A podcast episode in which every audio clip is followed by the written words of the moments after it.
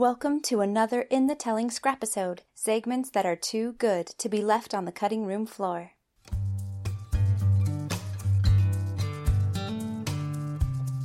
In this scrapisode, the Grand Theatre Artistic and Executive Director Seth Miller describes the good that came out of the threatened lawsuits over To Kill a Mockingbird. This scrapisode is sponsored by Anthony Buck. Anthony Buck has been teaching people to sing with greater ease and strength and more beautiful tone for over 10 years. His students successfully sing musical theater, pop, classical, and even rock music. Let Anthony help you meet your singing goals. Email atb at anthonythomasbuck.com to schedule a lesson today. Talk to me about um, this situation that happened with To Kill a Mockingbird. Sure. Um, it was very unfortunate. Uh, we licensed the, the show from the people that had the rights to license it. Um, there was a new production or a revival, I guess, that's more than a revival. It's actually a, a completely different script. It's the same story, but it's a completely different script. That production is was uh, going on on Broadway, and they didn't like us and any of the other um, half dozen or so community theaters doing a version of To Kill a Mockingbird that wasn't their version. And so um, they threatened to sue all of us, and were threatening lawsuits of you know $150,000 in damages and blah blah blah. And it, it wasn't that we didn't think we were right; we knew we were. But I don't know of any community theater that can afford to fight a battle like that. Even if we won eventually, in the meantime, the toll that it would take on us would be devastating.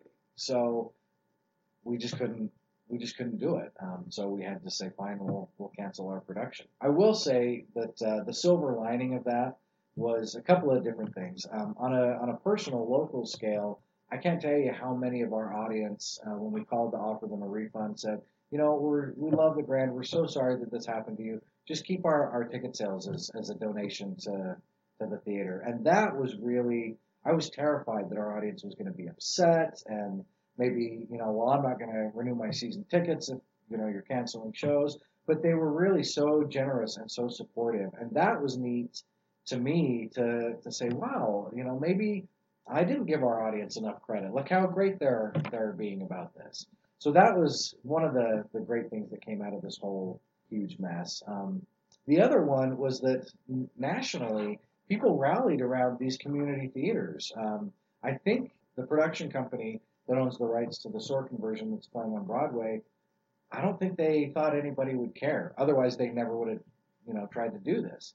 But everybody, I mean, it was front page of the New York Times, it was in the Washington Post, there were stories on like AP News. I mean, um, uh, on stage bloggers. I mean, all these people were picking it up, and it got so much national attention that eventually they had to to make some concessions and say, okay, well, we're sorry about this. How about if we compromise and we'll let you do our version of the show at your theater um, instead? So, just the support and attention that it got nationally for community theaters was encouraging in a weird kind of way. How, um, explain why the Grand didn't take him up on that offer. Uh, well, um, without going into too much detail, maybe we did. And maybe that'll be an uh, upcoming announcement for next year. Potential spoilers.